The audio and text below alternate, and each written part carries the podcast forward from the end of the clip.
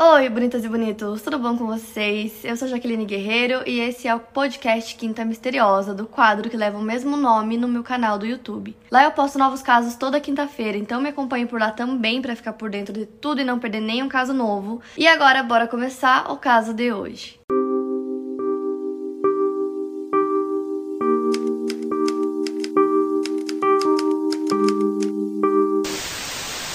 Natasha Maria Kampusch nasceu no dia 17 de fevereiro de 1988, em Viena, na Áustria. Filha de Ludwig Koch e Brigitta Czerny, Natasha dizia que a mãe não era muito de demonstrar emoções, ela não tolerava fraquezas ou vulgaridade. As duas nunca se deram muito bem. O pai dela, ela dizia que ele era muito alegre, brincalhão e carinhoso. A Natasha tinha duas irmãs mais velhas, filhas do primeiro casamento da mãe, e as duas tratavam ela como um bebê, porque ela era caçula, então elas brincavam de dar banho, davam comida na boca, passeavam no carrinho de bebê e diziam que estavam treinando para o futuro. A mãe da Natasha engravidou da primeira filha dela aos 18 anos de idade, então ela teve que trabalhar muito e amadurecer muito mais rápido para poder sustentar as duas primeiras filhas que ela teve antes da Natasha, porque ela tinha se separado do marido.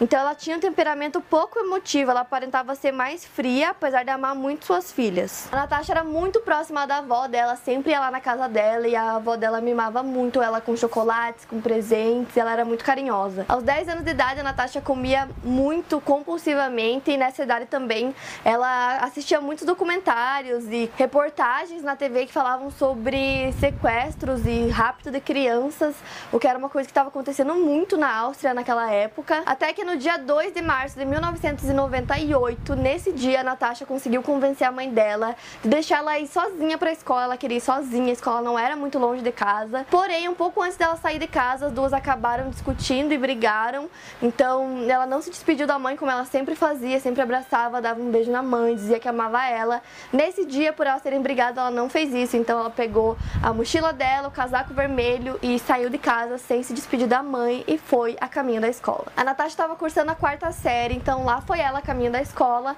até que depois de andar algumas quadras, ela viu um homem de cabelo castanho e olhos azuis encostado numa van branca. Ele estava distraído, olhando o movimento, olhando pra rua, e ela pensou se ela continuava nessa rua ou se ela atravessava, e aí ela decidiu continuar, e quando ela chegou mais perto da van, ele abriu a porta da van, pegou ela, colocou ela dentro da van, entrou e saiu. A Natasha tinha só 10 anos de idade e ela conta que ela tentou gritar, que na cabeça dela ela tava gritando, tava pedindo socorro, mas ela tava em estado de choque, de pânico, e a voz não saiu em nenhum momento. Ela também conta que quando finalmente a voz dela saiu, porque eles ficaram dirigindo aí por cerca de meia hora até chegar ao destino, ela diz que a primeira coisa que ela perguntou foi qual que era o número do sapato que o sequestrador calçava, porque ela lembrou que nessas reportagens que ela via era importante saber as características do sequestrador para contar para a polícia e assim conseguir encontrar ele. Então depois de meia hora dirigindo, eles chegaram numa casa amarela em Strasshof, no nordeste de Viena, e ao entrar na casa, que parecia uma casa normal, confortável, ele levou a Natasha para um porão que era tipo um cativeiro minúsculo de 5 metros quadrados.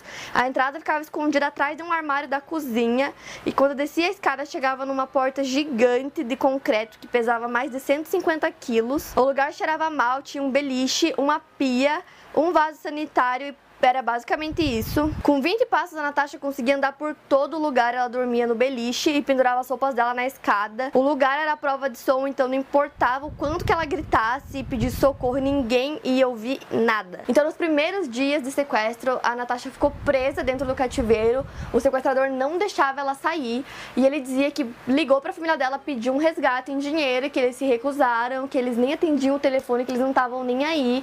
E ele sempre falava isso para ela, tentava fazer ela acreditar que a família dela não estava nem aí pra ela e que agora ela era propriedade dele. Então, gente, imagina, pra uma criança de 10 anos de idade, por mais que você tenha assistido alguns documentários, algumas reportagens, depois de tanto ouvir que sua família não tá nem aí pra você e ninguém te acha, nada acontece, você começa a acreditar que é verdade, que ninguém tá te procurando e que todo mundo simplesmente esqueceu.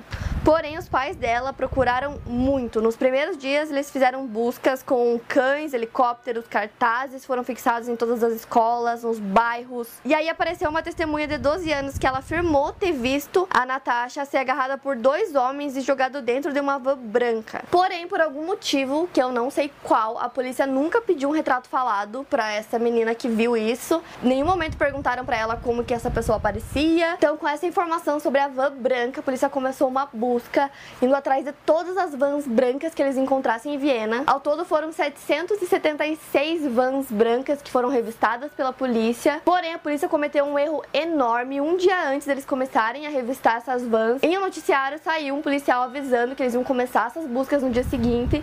Então todo mundo sabia que quem tinha vans brancas sabia que poderia ser parado pela polícia, inclusive o próprio sequestrador que viu. Então ele se preparou, né, porque ele sabia que ele poderia ser parado, inclusive ele foi. E a polícia em nenhum momento suspeitou dele. A avó dele estava cheia de materiais de construção e ele disse que estava reformando a casa dele e que ele usava essa avó para isso, para transportar os materiais de construção para a casa dele.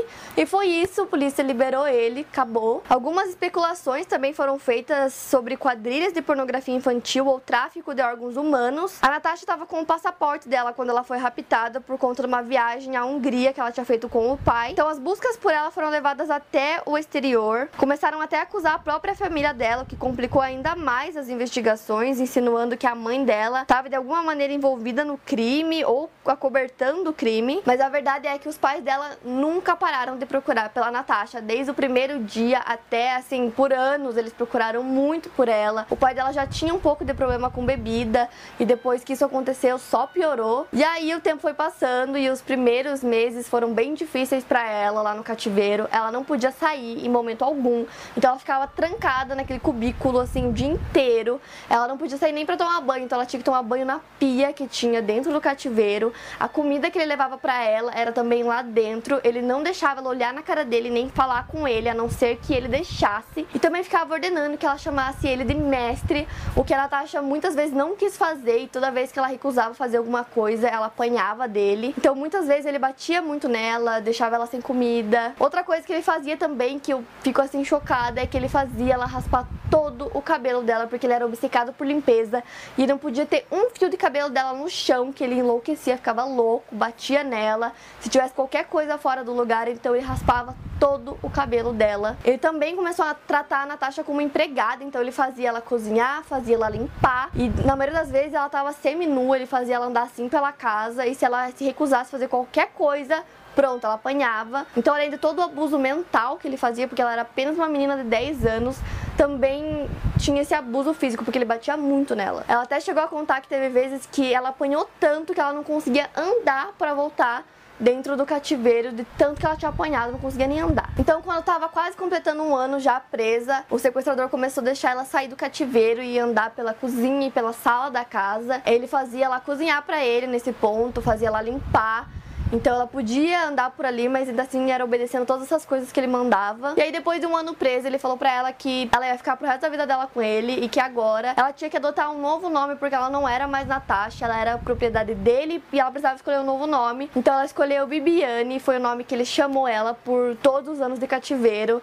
Ele só chamava ela por esse nome. E aí com 2 anos de cativeiro, o sequestrador decidiu que ele ia deixar ela sair um pouquinho pro jardim da casa pra respirar ar puro, coisa que ela nem sabia mais o que era, depois de 2 anos presa. Então os dois estavam lá no jardim e o sequestrador decidiu contar pra Natasha qual era o nome verdadeiro dele, e ali a Natasha teve certeza que ele nunca ia deixar ela sair dali viva. O sequestrador se chamava Wolfgang Přiklopil. O pai dele era vendedor de uma empresa de bebidas e a mãe era vendedora de sapatos.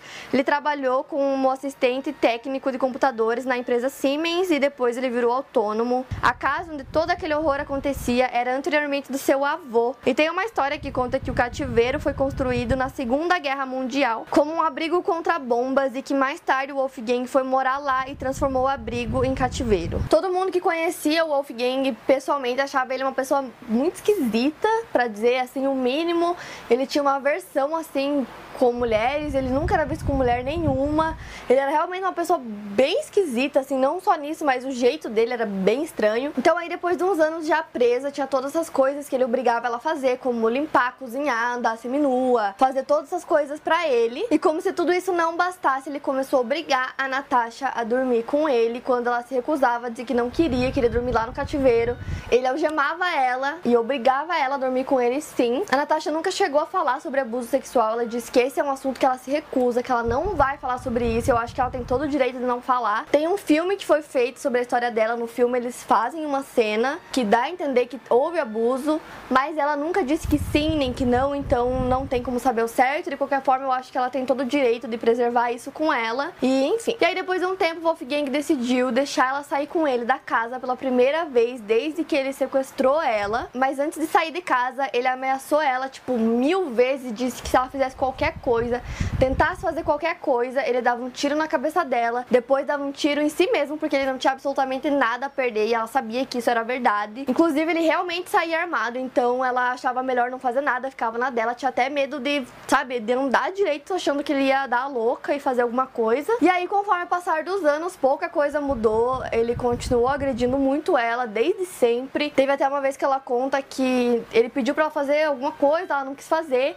ele pegou uma faca, enfiou a faca no joelho dela, com tudo, tipo assim, a faca ficou presa ali dentro e começou a sangrar, e aí ele começou a brigar com ela, porque ela tava sujando todo o chão de sangue. Então as agressões continuaram, ele era muito agressivo, às vezes ele dava louca e tratava ela super mal, e apesar de todas essas coisas horríveis e ruins, ele tinha alguns momentos que ele não era tão mal assim. Então às vezes ele trazia presentes pra ela, comprava roupa, ele comprava muito livro pra ela estudar e ler, ele começou a deixar ela assistir TV na casa, ele também começou a deixar ela almoçar com ele na cozinha e não lá no cativeiro, como ele sempre fazia. Inclusive, também dizem que ele ensinou matemática pra ela, tentou fazer com que ela não ficasse totalmente sem educação nenhuma, né, enquanto ela tava lá no cativeiro. Uma coisa que ele fazia muito também pra manipular a Natasha era dizer que ele tava protegendo ela de coisas horríveis que estavam acontecendo no mundo. Então ele pegava o jornal e mostrava qualquer coisa ruim que tivesse acontecendo ali ou no mundo e dizia, ó, tá vendo? Eu tô protegendo você, eu tô cuidando de você. Até que no dia 23 de agosto de 2006, a Natasha já tava com 18 anos.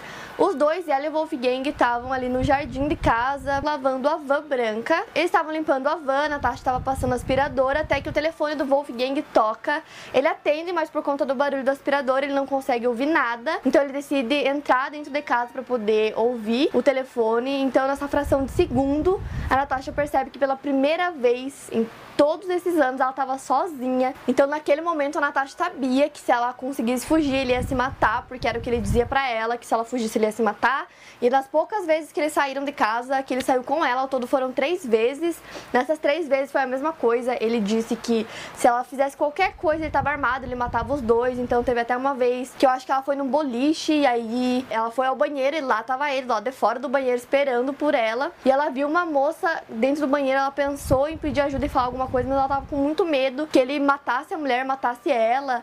Então, durante todo aquele tempo, ela tinha muito medo de fazer qualquer coisa nessas 3 únicas vezes que ele deixou ela sair, porque ela sabia que ele podia machucar ela, ele mesmo e outras pessoas. Então naquele segundo ela estava sozinha e ela tinha que tomar a decisão de qual vida era mais importante naquele momento, se era a do Wolfgang ou se era a dela, e ela escolheu a dela. Então ela abre o portão e sai correndo muito rápido. Depois de correr algumas quadras, ela encontra um grupo de pessoas e pede ajuda, fala, olha, eu sou a Natasha Kampusch, vocês têm um celular, eu preciso ligar pra polícia.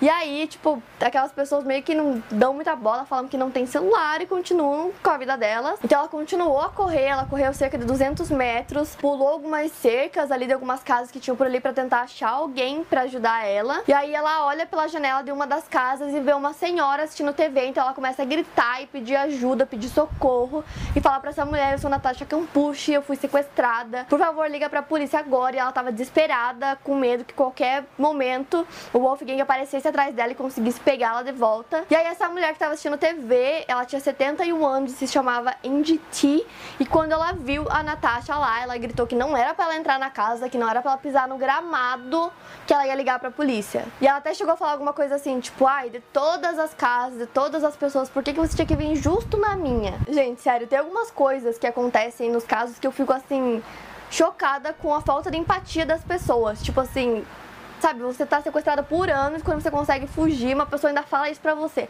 Ah, pelo amor de Deus, né, gente? Tem coisa que eu prefiro nem comentar. E aí 2 policiais chegam lá, falam com a Natasha, para surpresa dela, a primeira coisa que eles falam é para ela ficar com as mãos pro alto. Eles fazem várias perguntas para ela e aí colocam ela dentro da viatura e levam ela para delegacia. Então, nesse momento, o sequestro finalmente termina depois de 3.096 dias. Nos primeiros dias solta, ela ficou na ala psiquiátrica para crianças e adolescentes do hospital, sendo cuidada por vários médicos, lembrando que ela nunca saía de casa, em nenhum momento ela não ficava no sol. Então ela era muito branca, faltavam muitas vitaminas no corpo dela, então ela ficou lá sendo vigiada e cuidada pelos médicos. E 2 semanas depois, a Natasha deu a sua primeira entrevista para um jornal, e esse jornal fez um acordo com ela que eles venderiam essa entrevista para qualquer outro jornal do mundo que quisesse comprar para transmitir, já que obviamente àquela altura todo mundo já conhecia o caso, era um caso muito famoso. Então ela aceita que eles façam a venda da entrevista e todo o dinheiro que eles arrecadassem com a venda seria dado para ela. Então foi mais ou menos 120 países que compraram. Grande parte do dinheiro que ela arrecadou foi doado, e mesmo assim as pessoas criticaram muito o fato dela estar ganhando algum dinheiro com isso. Inclusive, quando ela apareceu, a imprensa ficou doida atrás dela, então teve gente, até médicos, que aconselharam ela a mudar de nome, mudar de identidade, fugir, ir para outro lugar para poder viver em paz. Ela falou: não, lógico que não. E quando ela começou a contar como as coisas aconteciam lá dentro, em entrevistas e tal, as pessoas começaram a criticar muito ela.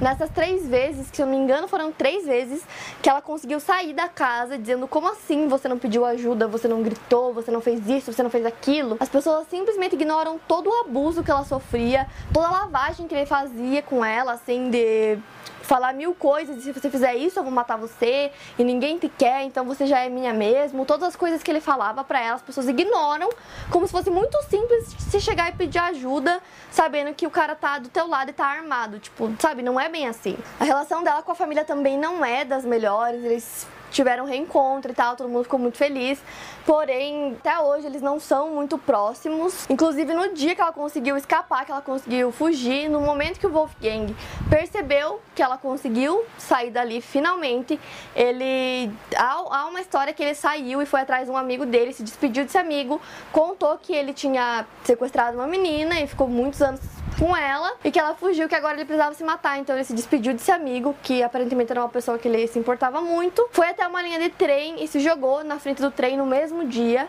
que a Natasha conseguiu fugir. Ele se suicidou. Ela estava indo lá na delegacia quando isso aconteceu. Os policiais contaram pra ela que encontraram o sequestrador e que ele tinha se jogado na frente do trem, e aí ela começou a chorar quando ela percebeu que ele estava morto, porque depois de todos esses anos, apesar de tudo o que aconteceu, era a única pessoa que ela conversava, era a única pessoa que cuidava dela, que alimentava ela. Então foi assim um susto pra ela pensar que a única pessoa que até então ela era próxima morreu. Pela situação toda, as pessoas começaram a criticar muito ela, dizendo que ela tinha síndrome de Estocolmo, que é quando a vítima se apaixona pelo sequestrador, agressor, enfim, e dizer que ela era apaixonada por ele, que esses anos de sequestro não foram tão ruins, que ela gostava dele, que ela queria ficar lá.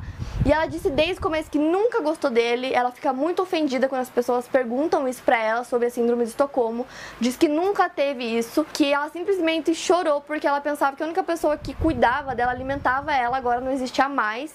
Então, todos esses anos sem falar com a família, assim, nem passou pela cabeça dela que tinham outras pessoas esperando por ela, entendeu? 2 anos depois, ela escreveu um livro contando toda a história dela, contando em detalhes tudo que aconteceu durante esses 8 anos. De tanto que eu pesquisei sobre esse caso pra trazer pra vocês, eu até quero ler esse livro agora. Também tem um filme que foi inspirado na história dela e também leva o mesmo título do livro. Um fato também que eu acho interessante falar pra vocês é que aquela única testemunha que viu a Natasha sendo sequestrada e colocada dentro da van, depois que o caso foi pra mídia de novo, ela apareceu e tal, ela viu a cara do sequestrador e ela disse que tinha certeza que ela saberia fazer um retrato falado, e que se chamassem ela pra reconhecer as pessoas, se tipo pegassem os donos das vans brancas que mais tinham as características que ela desse no retrato falado, ela ia saber chegar lá, apontar pra ele e dizer que era ele. Então imagina, gente, o erro da polícia aí, tipo, anos antes, tipo, tudo poderia ter acabado se eles simplesmente tivessem feito isso. Tem várias entrevistas da Natasha no YouTube, e ela é muito, sabe, ela é muito forte, ela é muito inteligente, é muito legal ver as entrevistas dela, e ela fala que em nenhum momento ela gostou de ficar lá, mas ela entendia que ela precisava sobreviver e que a única forma de sobreviver era aceitar as coisas que estavam acontecendo, porque senão ela acha que provavelmente ele teria matado ela muitos anos atrás. A Natasha também ganhou na justiça a casa onde ocorreu todas aquelas coisas, e ela disse que queria ficar com a casa porque ela não queria que virasse uma atração turística, que ela não queria que eles abrissem a casa para as pessoas conhecerem. Então a casa agora é dela, ela diz que vai encher de areia o cativeiro e ela não sabe o que vai fazer com o resto, que ela nem liga também. E também disse que nunca mais vai morar lá, né, obviamente. Ela vive das vendas do livro e eu acho que ela é uma mulher muito forte, muito incrível, a história dela é bizarra. E eu fico muito feliz que ela tenha conseguido superar e esteja superando até hoje tudo isso que aconteceu com ela. Para mais casos, siga meu podcast aqui no Spotify. Lembrando que os casos novos saem primeiro lá no meu canal do YouTube toda quinta-feira. Obrigada por ouvir, até o próximo caso.